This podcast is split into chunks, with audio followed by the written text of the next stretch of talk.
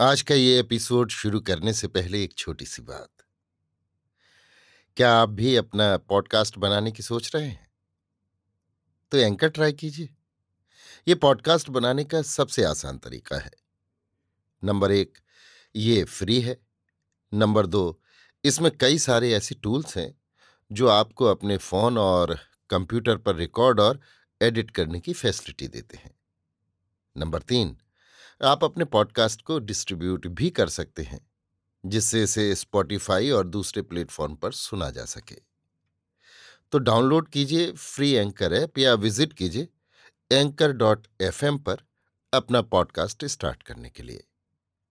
ये तो थी एक छोटी सी जानकारी, और अब शुरू करते हैं एपिसोड का सिलसिला। तो आज के एपिसोड में लीजिए सुनिए विश्वंभरनाथ शर्मा कौशिक की लिखी कहानी, दिवाली, मेरी यानी समीर गोस्वामी की आवाज़ में। दोपहर का समय है। एक सुंदर भवन के एक सुसज्जित कमरे में दो युवतियाँ बैठी वार्तालाप कर रही हैं।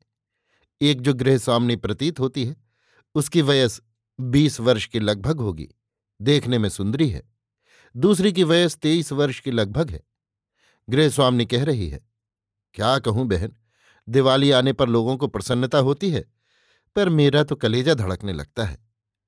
यही खटका लगा रहता है कि देखें, अब की क्या हो। दूसरी स्त्री बोली, अरे बहन, मर्द तो सभी जुआ खेलते हैं। गृह स्वामी कायदे कायदे के सब काम अच्छे होते हैं। ऐसा नहीं होना चाहिए कि उसके पीछे पागल हो जाए। दूसरी तो तुम्हारे बाबू तो पढ़े लिखे समझदार हैं। वो ऐसा उल्टा पल्टा काम थोड़ा ही कर सकते हैं। गृह स्वामी, लाख पढ़े लिखे हों, पर दिवाली के दिनों में तो उन पर भूत सवार रहता है। न खाने की सुध रहती है, न नहाने की। बस, रात दिन जुआ। दूसरी, अरे तो साल भर का त्योहार है। दो तीन दिन खेल लेते हैं तो क्या बुरा करते हैं? गृह स्वामी, भला तेरे बाबू भी खेलते हैं? दूसरी, नहीं, उन्हें तो जुए के नाम से चिढ़ है। गृह स्वामी तो फिर तू ये क्यों कहती है कि सभी ऐसा करते हैं? दूसरी, अरे, एक उन्होंने ना किया तो क्या हुआ?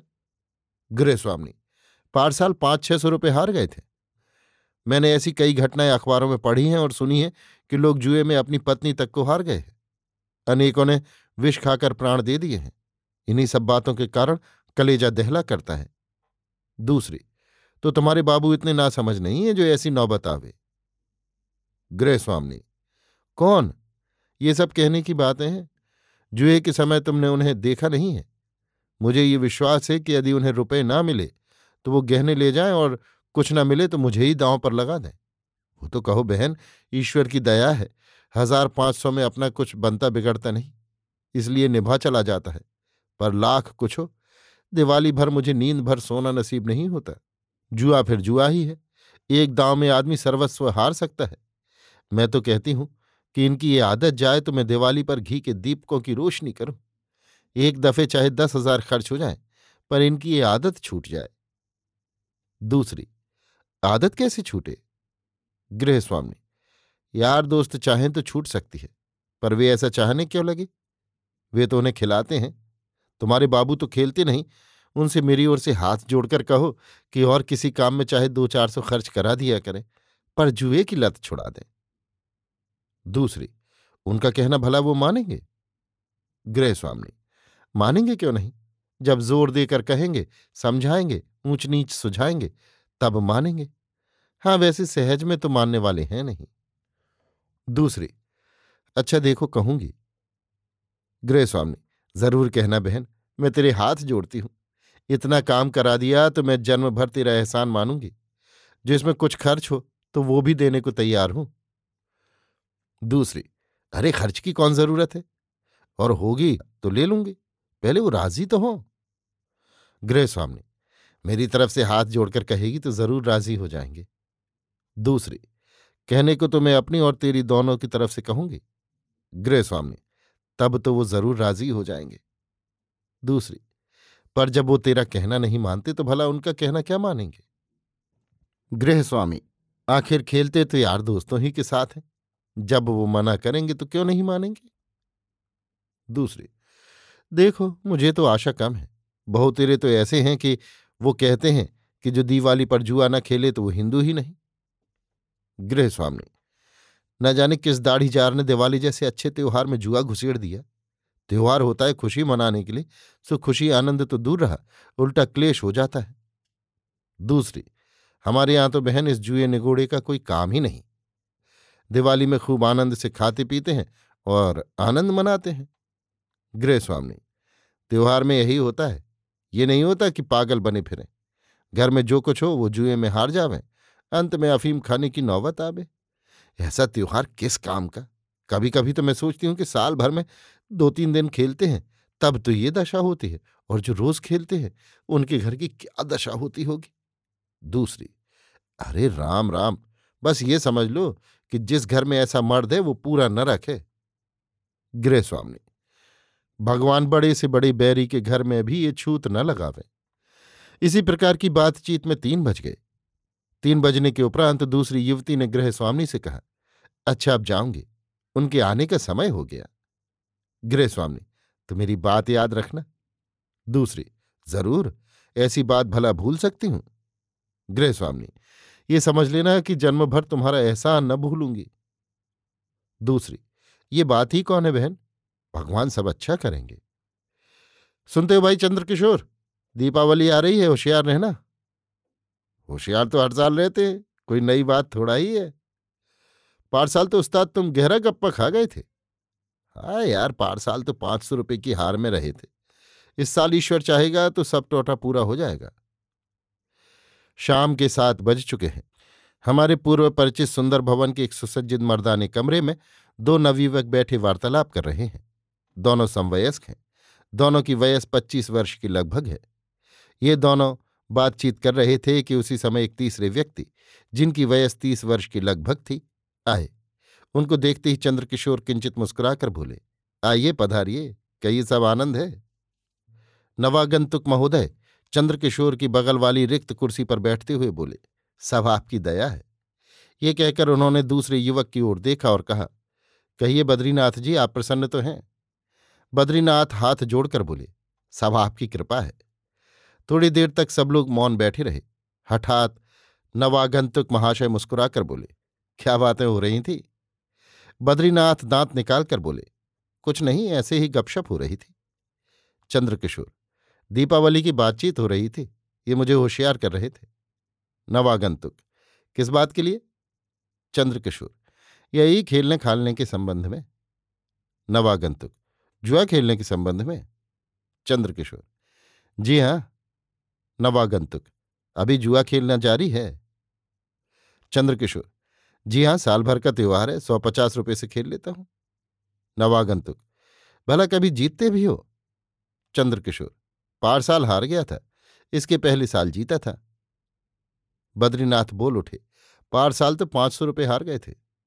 चंद्रकिशोर, अरे तो फिर क्या हुआ? पाँच सौ क्या हज़ार हार जाते तो क्या था? हर साल जीतते हैं, एक साल हार ही गए तो क्या हुआ? बद्रीनाथ तो आप इतना बिगड़ते क्यों हैं? चंद्रकिशोर, आप कई बार कह चुके, पाँच सौ हारे थे, पाँच सौ हारे थे, इसलिए मुझे कहना पड़ा। जो होना था, हो गया उसका ज़िक्र क्या? पाँच सौ भी कोई लंबी रकम है? बद्रीनाथ, तुम बड़े आदमी हो, तुम्हारे लिए पाँच सौ कुछ नहीं। हम साधारण स्थिति के आदमियों के लिए तो पाँच सौ बहुत हैं। नवागंतुक, भाई चंद्रकिशोर, तुम जुआ खेलते हो, ये बुरा करते हो। जुआ मत खेला करो। चंद्रकिशोर, अजी साल भर में एक दो दिन जुआ खेल लेने में क्या हानि है? हम लोगों का त्योहार है, इसमें खेलना बुरा नहीं। नवागंतुक, ये ठीक है कि उससे अभी तुम्हें अधिक हानि नहीं पहुँची है। परंतु ऐसा अवसर आ सकता है जबकि अधिक हानि भी हो सकती है। चंद्रकिशोर अजी राम भजो, मैं इस ढंग से खेलता हूँ कि ऐसा अवसर कभी आ ही नहीं सकता। नवागंतुक, मैं इसका कायल नहीं हूँ, जुआ किसी के वश का नहीं है। चंद्रकिशोर मैं तो कभी हारता ही नहीं। बद्रीनाथ बोल उठे, यार कहने से तुम बिगड़ने लगते हो, परंतु मुझे पुनः कहना पड़ रहा है कि पार साल तुम पाँच सौ हारे थे। चंद्रकिशोर अप्रसन्नता सूचक मुख बनाकर बोले, वो एक संयोग था। नवागंतुक, वो संयोग फिर आ सकता है? चंद्रकिशोर हाँ आ सकता है, पर इतनी जल्दी नहीं। इस साल तो मैं हार नहीं सकता। नवागंतुक तो इससे मालूम होता है कि तुम जीतने की कोई विशेष युक्ति जानते हो? चंद्रकिशोर जुए में कोई युक्ति काम नहीं देती, दूसरों के भी तो आँख कान है, अपना पैसा कोई सहज में नहीं दे देता। यदि जीतने की युक्ति जानता होता तो पार साल पाँच सौ हार कैसे जाता? नवागंतुक तब फिर ये कैसे कह सकते हो कि इस वर्ष जीतोगे? चंद्रकिशोर, ये तो मैंने नहीं कहा कि जीतूँगा। मैंने केवल ये कहा कि हारूँगा नहीं। बद्रीनाथ, ये बात तो कोई ज़ोर देकर नहीं कह सकता।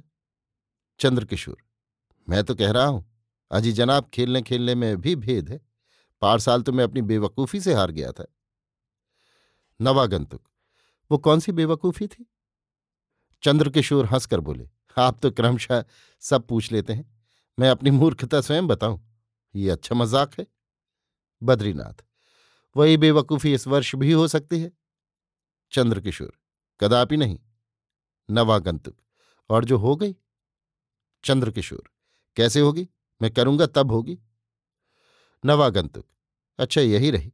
मैं कभी जुए के पास भी नहीं फटकता, परंतु इस वर्ष मैं भी जुआ खेलूँगा। चंद्रकिशोर नेत्र विस्फारित करके बोले, क्या कहा? जुआ खेलोगे? नवागंतुक हाँ खेलूँगा और तुम्हारे साथ खेलूँगा। चंद्रकिशोर, बड़ी प्रसन्नता की बात है, परंतु आप तो सदैव मुझे उपदेश दिया करते हैं। आज ये उल्टी बयार क्यों बहने लगी?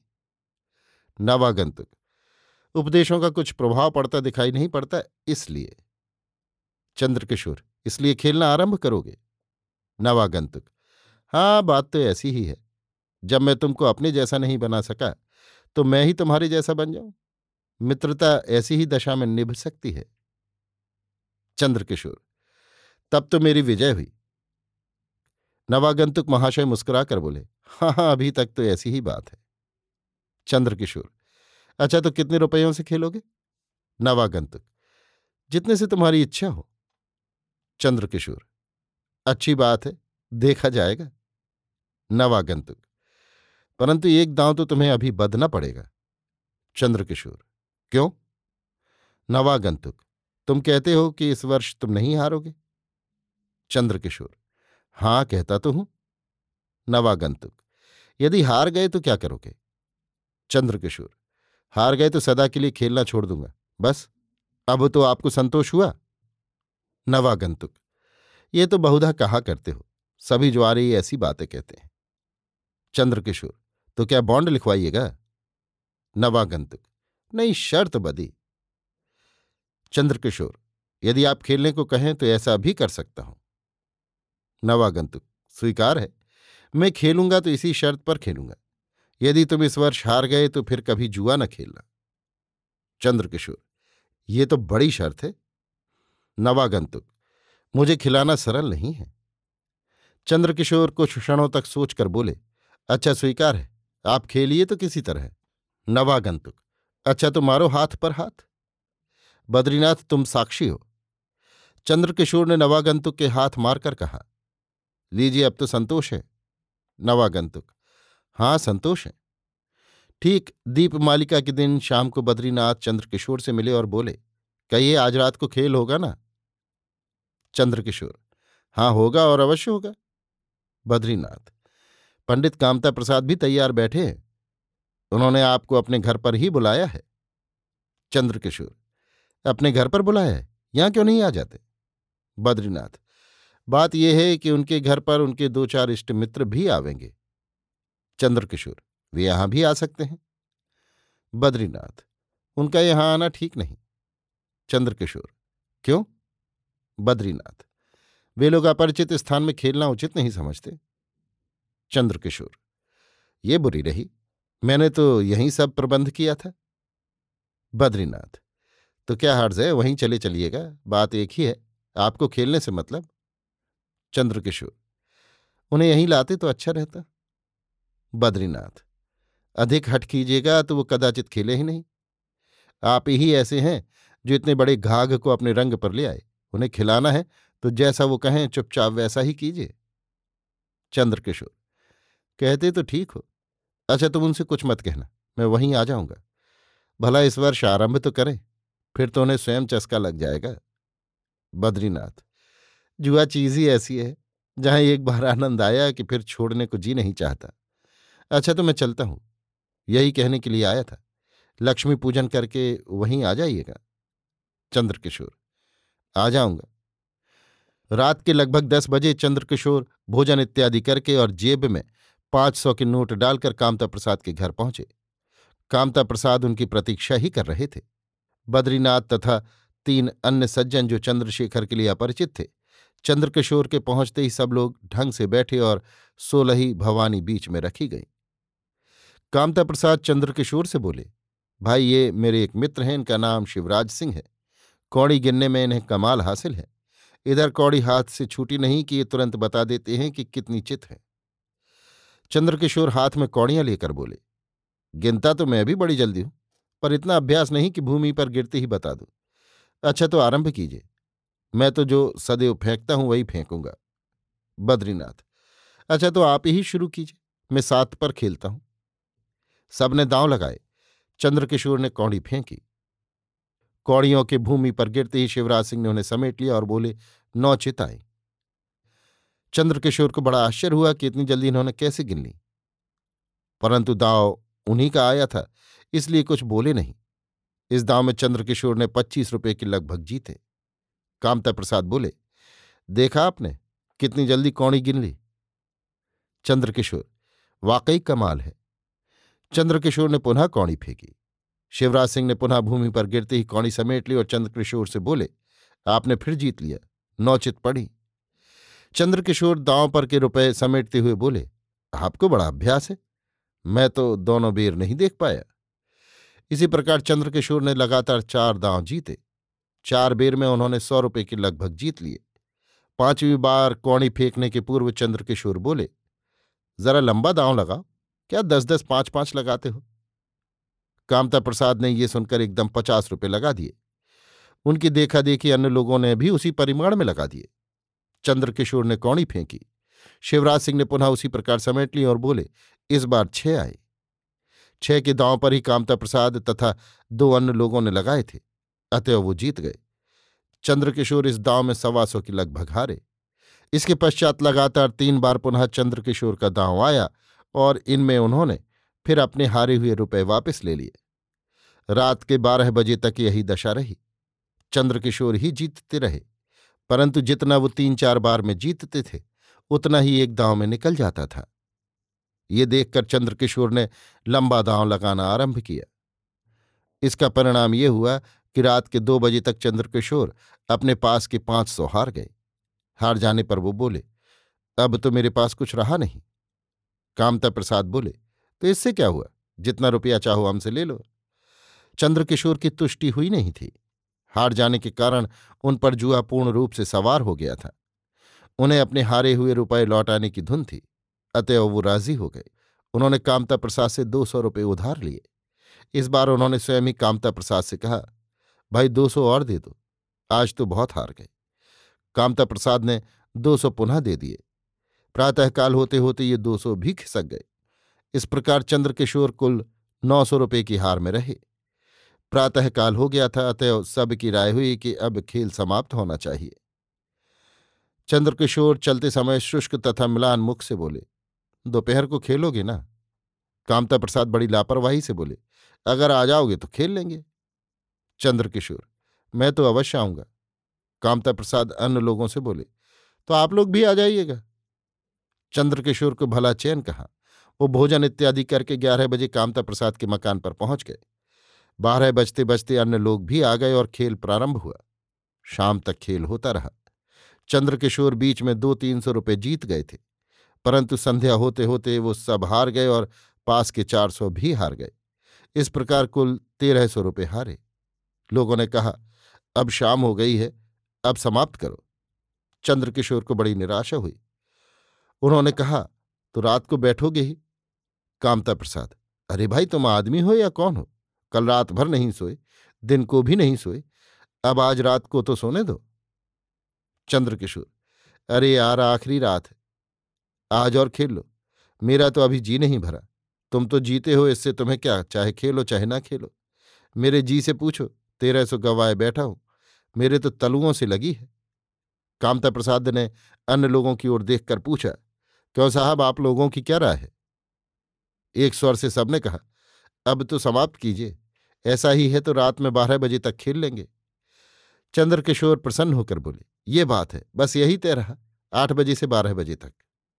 कामता प्रसाद अच्छा ऐसा ही सही, परंतु बारह बजे के पश्चात मैं कदापि न खेलूँगा। चंद्रकिशोर, अच्छी बात है, न खेलना, ईश्वर ने चाहा तो बारह बजे तक सब लौट आवेंगे। रात को आठ बजे के पूर्व ही चंद्रकिशोर कामता प्रसाद के मकान पर पहुँच गए। थोड़ी ही देर में अन्य लोग भी आ गए और खेल आरंभ हुआ। बारह बजे तक चंद्रकिशोर तीन सौ और हार गए। इस प्रकार कुल सोलह सौ की हार रही। बारह बज जाने पर कामता प्रसाद ने कहा, बस बंद करो, नींद के मारे आँखें झुकी पड़ती हैं। चंद्रकिशोर के मुख पर हवाइयाँ उड़ रही थी। मुँह शुष्क मलिन हो रहा था। वो भर्राए हुए कंठस्वर से बोले, अफसोस, कुछ आनंद न आया और दिल की दिल ही में रही। कामता प्रसाद बोले, अपना वचन याद है? अब तो आज से जुआ ना खेलोगे चंद्रकिशोर, यार इस समय बोलो नहीं, जले पर नमक छिड़कते हो। ये रुपए तो आज से लेकर पाँच साल तक वापस ही करूँगा। कामता प्रसाद, है? तो फिर खेलोगे? वचन का कुछ याद नहीं? चंद्रकिशोर, वचन कैसा? वो मज़ाक था? कामता प्रसाद, हाथ पर हाथ मारा था, मज़ाक नहीं था। बद्रीनाथ साक्षी है। चंद्रकिशोर, खैर देखा जाएगा। कामता प्रसाद तब तो तुम पूरे ज्वारी निकले। वो जो कहा करते थे कि चोर, लवार ज्वारी इनसे गंगा हारी, सो वो ठीक ही निकला। तुम्हें अपने वचन का भी कुछ विचार नहीं? चंद्रकिशोर ने निर्लजतापूर्वक मुस्कुराकर कहा, सोलह सौ की हार में हूँ, ये याद रखिए। कामता प्रसाद का मुख तमतमा उठा। उन्होंने कहा, तुम रुपए के गुलाम हो, तुम्हें अपने रुपयों का इतना मोह है, वचन का ख्याल बिल्कुल नहीं। अच्छा एक दांव और खेलो। खाली मैं और तुम रहूँ। यदि ये दांव तुम जीते तो मैं तुम्हारी सोलह सौ लौटा दूँगा। परंतु यदि तुम हार गए तो तुम्हें आज से जुआ छोड़ना पड़ेगा।